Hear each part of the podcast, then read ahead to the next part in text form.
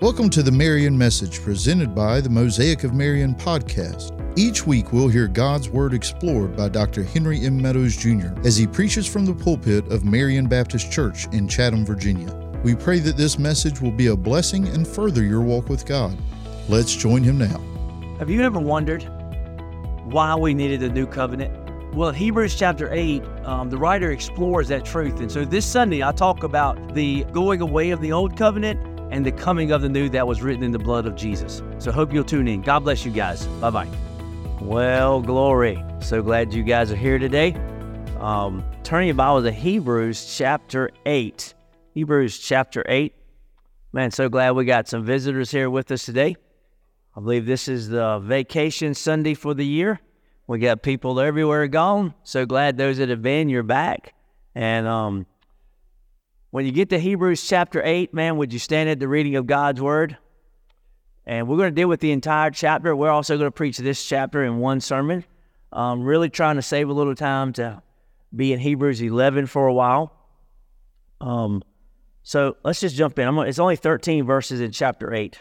Now, the point in what we are saying is this we have such a high priest one who is seated at the right hand of the throne of the majesty in heaven. I'm going to deal with that just a minute. A minister in the holy places in the true tent that the Lord set up, not man. For every high priest is appointed to offer gifts and sacrifices. Thus it is necessary for this priest also to have something to offer. Now, if he were on the earth, he would uh, not have, be a priest at all.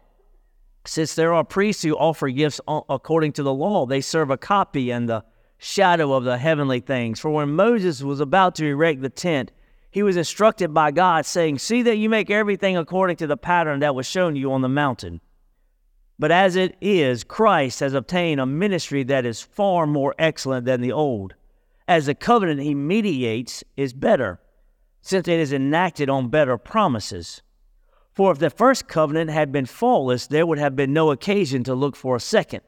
For he finds fault with them when he says, Behold, the days are coming, declares the Lord, when I will establish a new covenant with the house of Israel, with the house of Judah, not like the covenant that I made with their fathers on the day when I took them by the hand to bring them out of the land of Egypt, for they did not continue in my covenant, and so I showed no concern for them, declares the Lord. But this is the covenant that I will make with the house of Israel after those days, declares the Lord, I will put my laws into their minds. I will write them on their hearts, and I will be their God, and they shall be my people. They shall not teach each one his neighbor and each one his brother, saying, Know the Lord, for they shall all know me, from the least of them to the greatest. For I will be merciful toward their iniquities, and I will remember their sins no more. Amen. In speaking of the new covenant, he makes the first one obsolete and what is becoming obsolete and growing old is ready to vanish away. Father, God, help us to understand that we have such a high priest. He wrote a better covenant in his blood.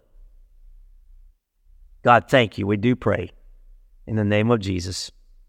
Amen. You may be seated. A couple of things. I want to give you a few truths um, before we ever really get into it this week.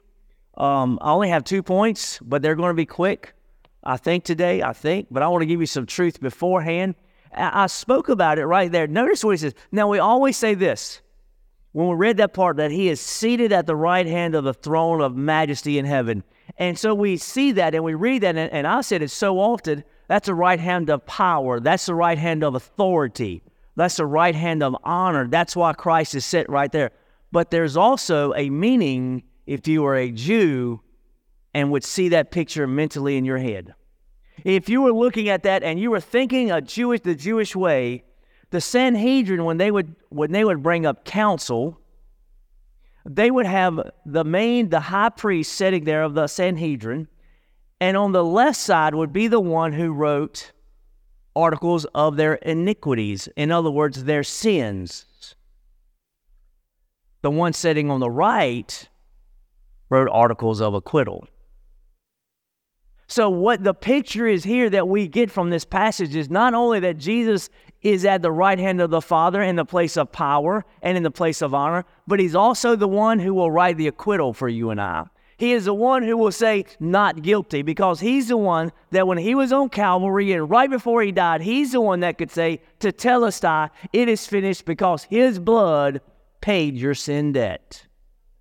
So sitting there, he's in the place of acquittal also. So not only is it a seat of power and of honor, it's also a seat of mercy.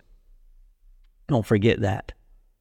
And then as we think about it, I was reading and he said it here, and it struck my brain as we get into this days, uh, to these verses in verse 8. For he finds fault with them when he says, Behold, the days are coming, declares the Lord, I will establish a new covenant with the house of Israel, with the house of Judah. Well, we know that the Old Testament was written to the Jews. But how many of us know that the New Testament and the New Covenant was for the Jews also? We think it's for the Gentiles. We think it's all about us. Not so. If you didn't catch it when I said it right here in verse 10, for this is the covenant I will make with whom? With the Gentiles? No, he says, I will make it with the house of Israel. But wait a minute. Isn't it for the Gentiles too? Yes. It's always been that it, no matter who you were, you could come. But people ask all the time, is, is God done with Israel? No, God's not done with Israel. He's not done with, hey, listen, they are still, it's about them, but right now it's more about us in a sense because we are more willing to accept. Let me give you some verses that back up what I'm saying. Go to John chapter 4. John chapter 4. And notice what the Bible says here. You know the story. Samaritan woman, she, the Bible says that Jesus had to go through Samaria. And so when he comes there and we see there in John chapter 4, look down at verse 22.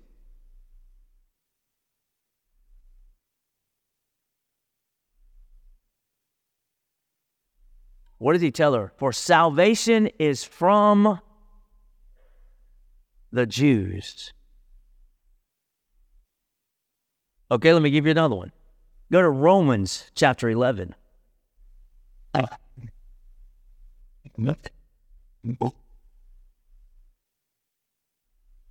Romans chapter 11. And look at verse 26.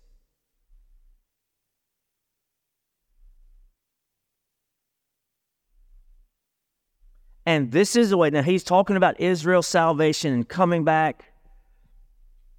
He says, A partial hardening has come upon Israel until the fullness of the Gentiles has come in. It's in the verse 25. And in this way, all Israel will be saved. The deliverer will come from Zion. He will banish ungodliness from Jacob. And this will be my covenant with them when I take away their sins. Let me go to one more. Go to Galatians chapter 3. Galatians chapter 3.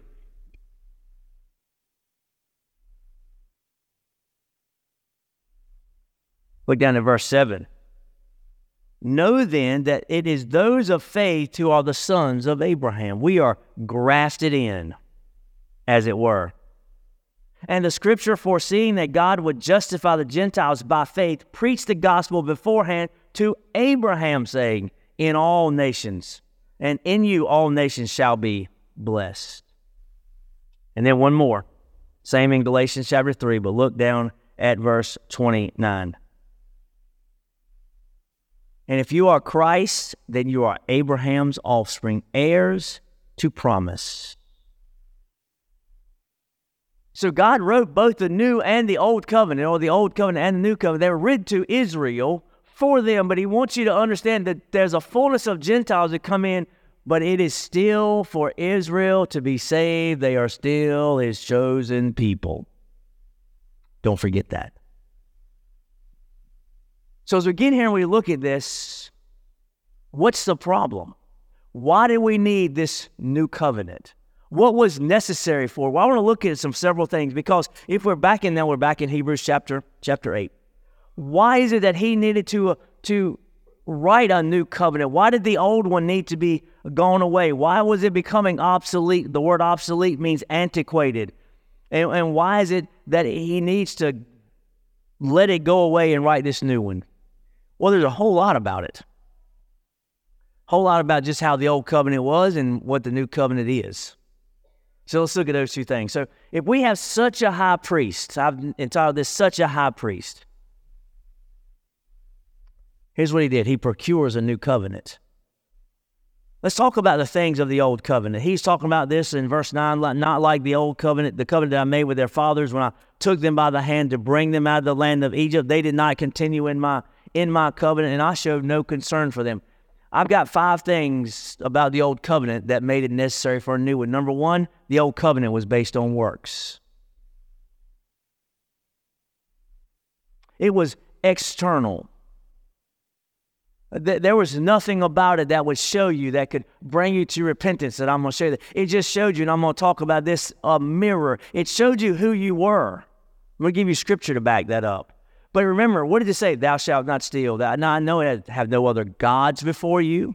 A work. Thou shalt not steal. Thou shalt not. You remember what he said to the rich young ruler? The ones that he gave to him, do you remember that?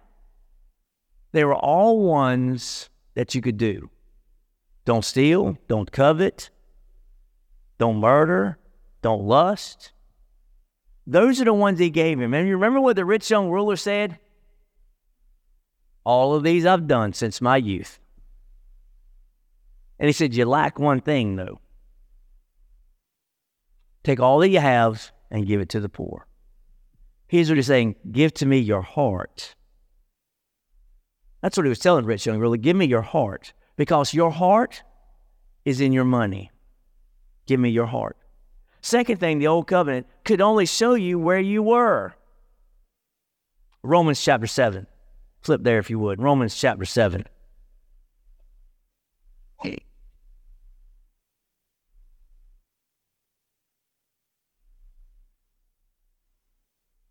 Romans 7, verse 7. What then shall we say? That the law is sin? By no means. Yet if it had not been for the law, I would not have known sin. For if I would not have for I would not have known what it is to covet if the law said, You shall not covet. But sin, seizing an opportunity through the commandment, produced in me all kinds of covetousness. He said, once I was aware of it, oh my goodness, I just began to covet everything in a sense. It was a law that told me that I was a coveter. It was a, a, a, the law that told me that I was a murderer or a luster or an adulterer. It was the law that pointed out I just thought I was a good dude. How many of us think all along we're just good dudes? Here's what we think well, I ain't killed nobody. I'm faithful to my wife. I, I don't cheat on my taxes, not much.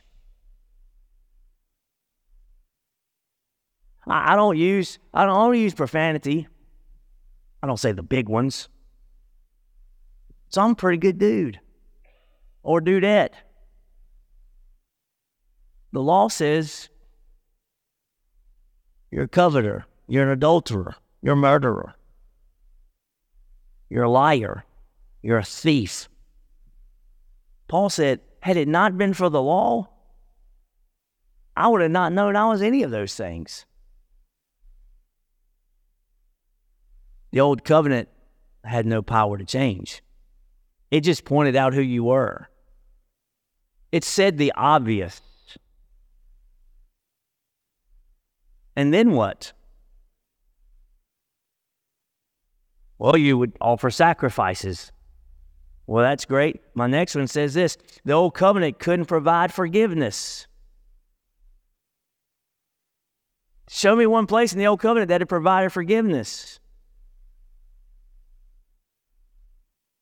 You know what it did? I told I said it before. What did the old covenant do? It would take your sins on the day of atonement, or if you ever offered any other sacrifice, and it would take them, and you would lift up uh, the rug of your heart, and you would take whatever sins it were, and you would sweep them under that rug, and then you would put there, and then you would just step on top of it. Are they gone? No. They're just covered. Oh, it told you that you needed salvation. They told you that you needed a Savior. They told you that you needed forgiveness, but it never offered forgiveness.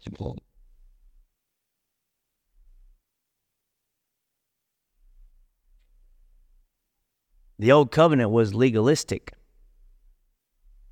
I mean, wasn't that what it was? Just legalistic. All about works. And by the way, it was it had nothing to make you keep it. You guys know I was reading um, this past weekend in Exodus, and um, you guys, I mean, they're barely uh, out of Egypt, barely across the Red Sea. They see Moses go up into the cloud where God was, and he stayed there, we know, for 40 days. And what happened at the end? The golden calf. And they got Aaron involved. Then we say, what's the big deal? The enemy always goes at God's word, doesn't he? I don't have time to, to really get into all that. We, we got communion and all that. They went against the very first two commandments in making that calf. One, the calf was one of the gods of Israel. Thou shalt have no other gods before me. They couldn't keep it no time.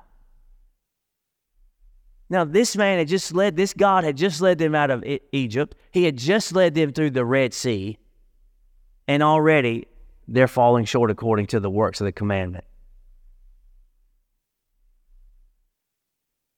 So that was the old covenant. I want to look a little bit more in depth at the new one because I want you to get this. So, such a high priest, he procured a new covenant, but secondly, he provides better promises.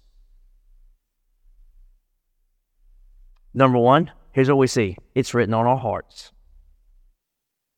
It's not written on tablets of stone, it's written on our hearts. You, do you know why he went to the heart? Well, I believe went to the heart. Do you remember what is read, we read in Jeremiah 17? That our heart is desperately wicked, who can know it? It's sort of the throne of the enemy, right? Right there on our hearts is the throne of the enemy. So when Jesus died and the Holy Spirit comes, he goes to the very place where the enemy reigns and rules in your life, your heart. And that's where he takes up shop. Go to Second Corinthians chapter 3. Oh, oh. Good Good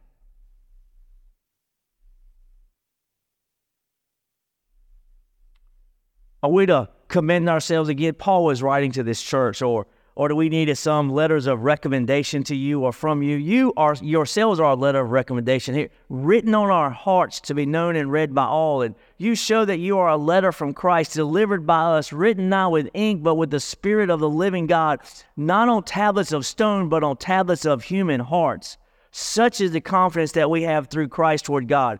Not that we are sufficient in ourselves to claim anything or as coming from us, but our sufficiency is from God, who has made us sufficient to be ministers of a new covenant, not of the letter, but of the Spirit. For the letter kills, but the Spirit gives life. Now, the ministry of death carved in letters on stone came with such glory that the Israelites could not gaze at Moses' face because of its glory, which is being brought to an end. Will not the ministry of the Spirit have even more glory? For if there was any glory in the ministry of condemnation, the ministry of righteousness must far exceed it in glory.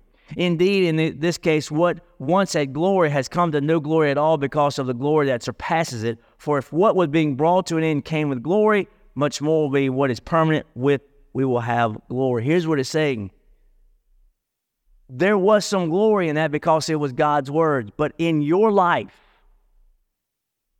what would be more powerful than you? To just read something or to have someone living inside of you. And see, the one living inside of you, by the way, is the one that wrote this. And so now it's not just written on tablets of stone. It's written on your very inside so that you can feel it. That's why this book is called Living and Powerful, sharper than any two edged sword. Because the enemy, I mean, the, not the enemy, the Holy Spirit will, will take this and he'll make it come alive in your life that you'll begin to understand it. That's the reason when people say, Well, I just can't understand the Bible, then you don't know the author. If you know the author, the author's living inside of you, and he's not written his truth on some tablets of stone. He's written his truth in you. And that's why when you sin, you feel horrible, I hope. There should be conviction to those who are in Christ.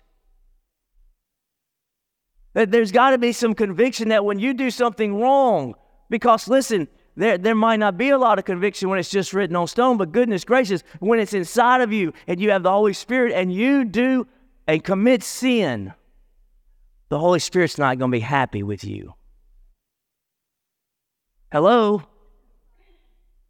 So if you can just sin, listen to this old pastor, if you can sin and get away with it, you need to check your salvation.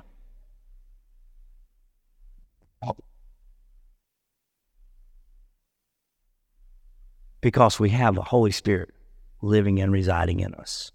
I'm going to speak more about the Holy Spirit too in just a minute. Secondly, here's the great thing you can receive forgiveness. I talked to an old boy this week. I ran into him at a gas station, got in a conversation. I said, "Hey, man, how you doing? I'm doing all right."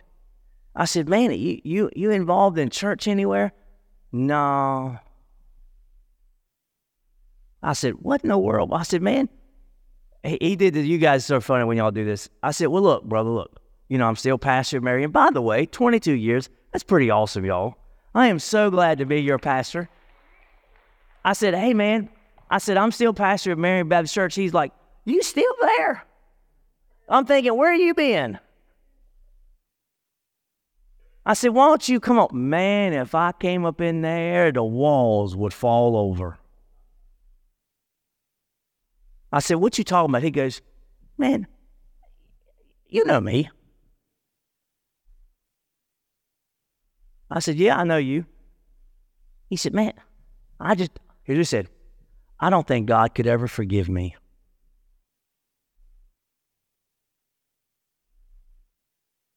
I said, You ever killed anybody? No. I said, You ever had gone after and had people arrested or anything like that? No. I said, Well, God forgave Paul and he did that stuff, so I'm pretty sure he could forgive you. Preacher, I, I, I don't know, man. I've done so much other stuff, though. Flip in your Bibles to Ephesians 1. Here's what I quoted him. I want you to have this Ephesians chapter 1. Ephesians chapter 1, verse 7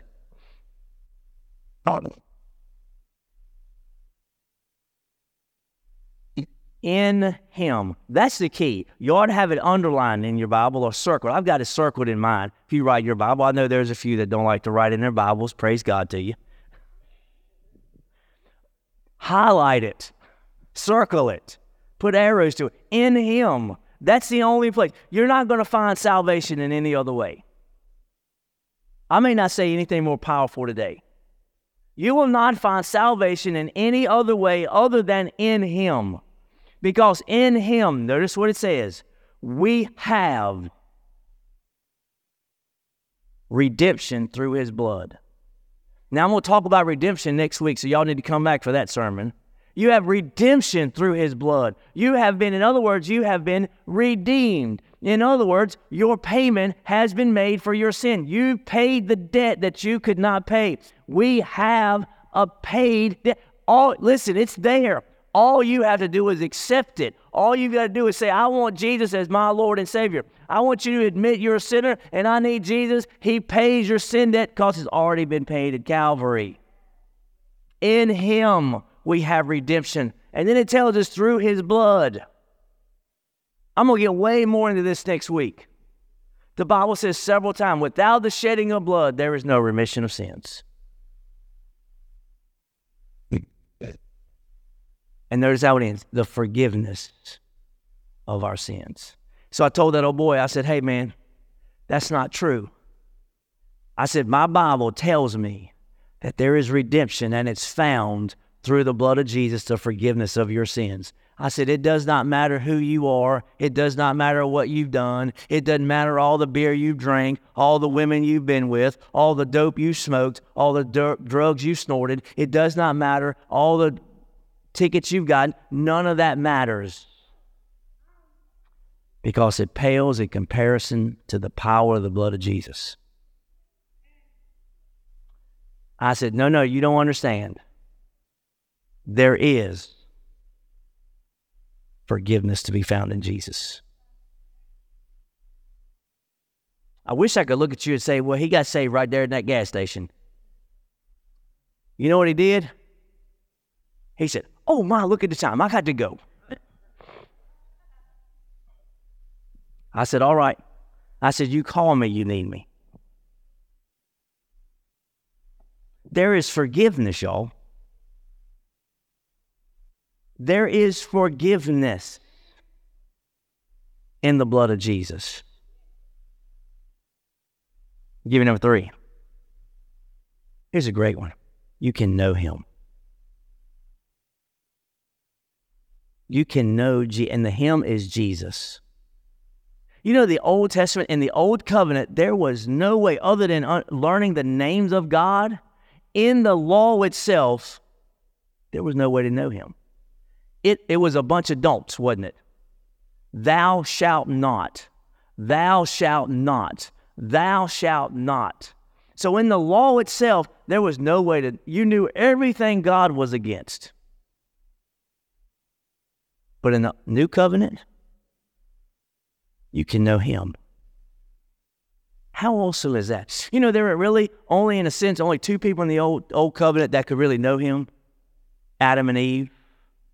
They walked with him in the garden. I love that passage. He would come in the cool of the evening and walk with them.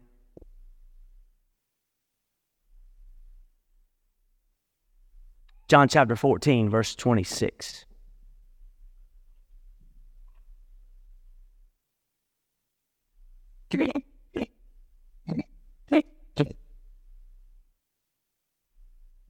Jesus getting ready to go away. He's getting ready to go to the cross. John 14, 26. But the Helper, the Holy Spirit, whom the Father will send in my name, he will teach you all things and bring to your remembrance all that I have said. Now, if you take that, you may say, well, that doesn't say we can know him. Well, if you look back at the beginning of John chapter, uh, chapter 14, uh, verse 7, if you had known me, you would have known my Father also.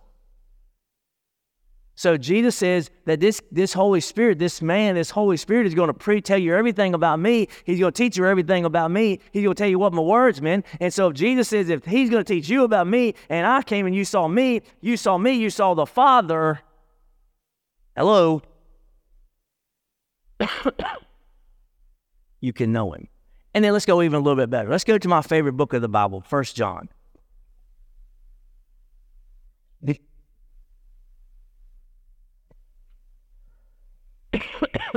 First John, chapter 2. I'm just going to start verse 1. My little children, I am writing these things to so that you may not sin. But if anyone does sin, we have an advocate with the Father, Jesus Christ the righteous. He is the propitiation for our sins. By the way, that goes back to that's why he sits at the right hand of the Father, place of mercy. And not only for ours, but for also the sin, for the sins of the whole world. And by this we know that we have come to know him.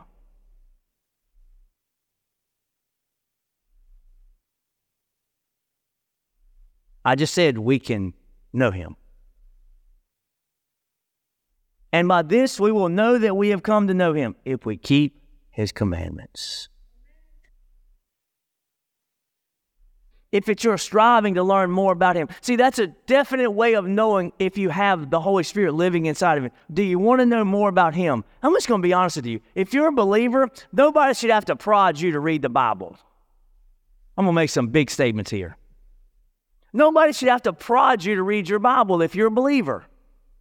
It's because you're getting to know Almighty God better. By the way, nobody should prod you to have to come to church. A bunch of hypocrites go to that church. Yeah, and you're one of them. We talked about that in Sunday school today. Don't come at me with no hypocrite mess because you're a hypocrite too. Is it not true? It is true. But nobody should have to prod you. And people say, well, maybe You have a bad time at the dentist, don't you? Who likes a dentist? We do things with church that we don't do with nothing else. You have a bad experience with a dentist. I mean, he just messes you up or she just messes you up, does whatever. Well, guess what you do? Next time you got a toothache, guess what you do? Go to the dentist. Maybe not the same one.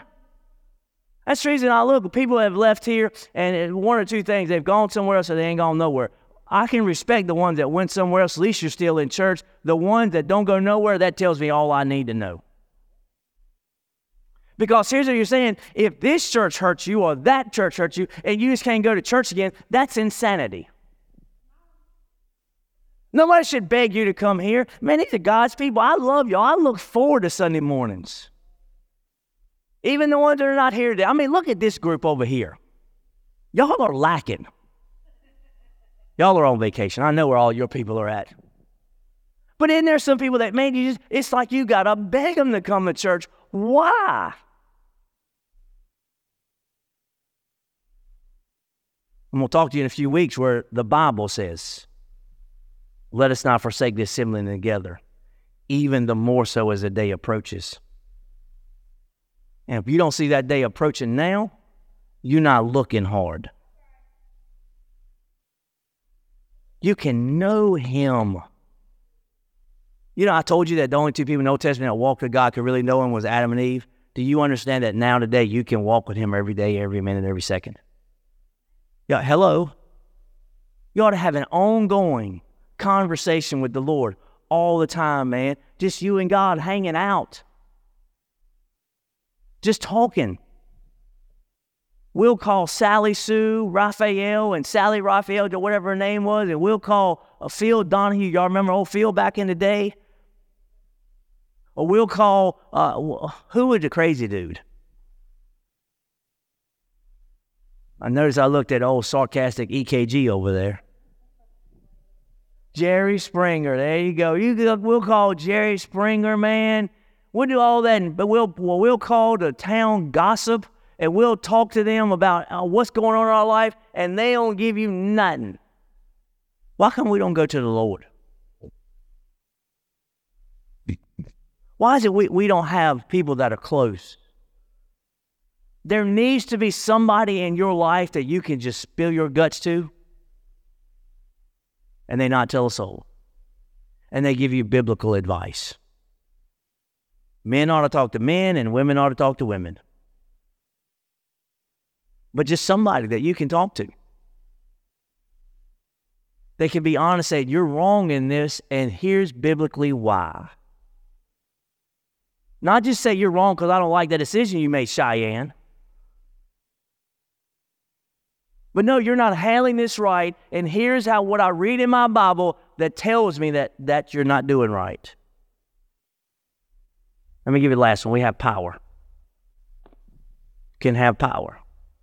Now I know some of you going, I heard that boy gonna make me strong and buff and we got power. I can do whatever I want to, be in steel and do this. It's not talking about that. I was going to do my, I was, I wrote in my notes, I said, you can't be a macho man. So I was going to really say that in the macho man Randy Savage's voice. But you, you, the power I'm talking about is the power to live that out. The power to produce the fruit of the Spirit in your life. The power to love there's one thing missing in our average church today, it's this we don't love each other. We, we don't care about those around us. Look around. You, you, you don't care. Oh, you care when it's something in it for you. You have the power. See, somebody's like, I had somebody, this was a couple weeks ago, they said, Preacher, I would come to Jesus, but I just know that I couldn't live it if I came to know him. I went, Yes, you can, because then you'd have the power of the Holy Spirit living inside of you. See, He doesn't ask you to do anything that He doesn't empower you to be able to do. Hello. He does not ask you to do anything that He does not empower you to do if you're willing to submit and surrender to Him. Well, I can't like that person. I preached a few weeks ago about, wasn't it a few weeks ago? I preached on you can love everybody. I literally, y'all are so funny. I had two people come to me after and said, I can't love such and such. I said, uh, condition of your heart. And they were like, what's that mean? I was like, condition of your heart. I said, because I know a man that just preached 15 minutes ago. It said, by the power of the Holy Spirit living inside of you, you can love that person because the love of Jesus Christ, the love of God has been shed abroad your hearts, according to Romans chapter 5, verse 5. Here's the truth. We do have a better covenant with God, do we not? Because it's a covenant that we can know God. It's a covenant that's based on grace. Y'all with me? You have been saved by grace through faith. It's a covenant of mercy, but it's still a covenant of justice and righteousness. But it's a covenant of love written in the blood of Jesus. Thanks for listening to the Marion message presented by the Mosaic of Marion podcast. If you would like to know more, you can reach us on our Facebook page or on our website, www.marionbcva.com.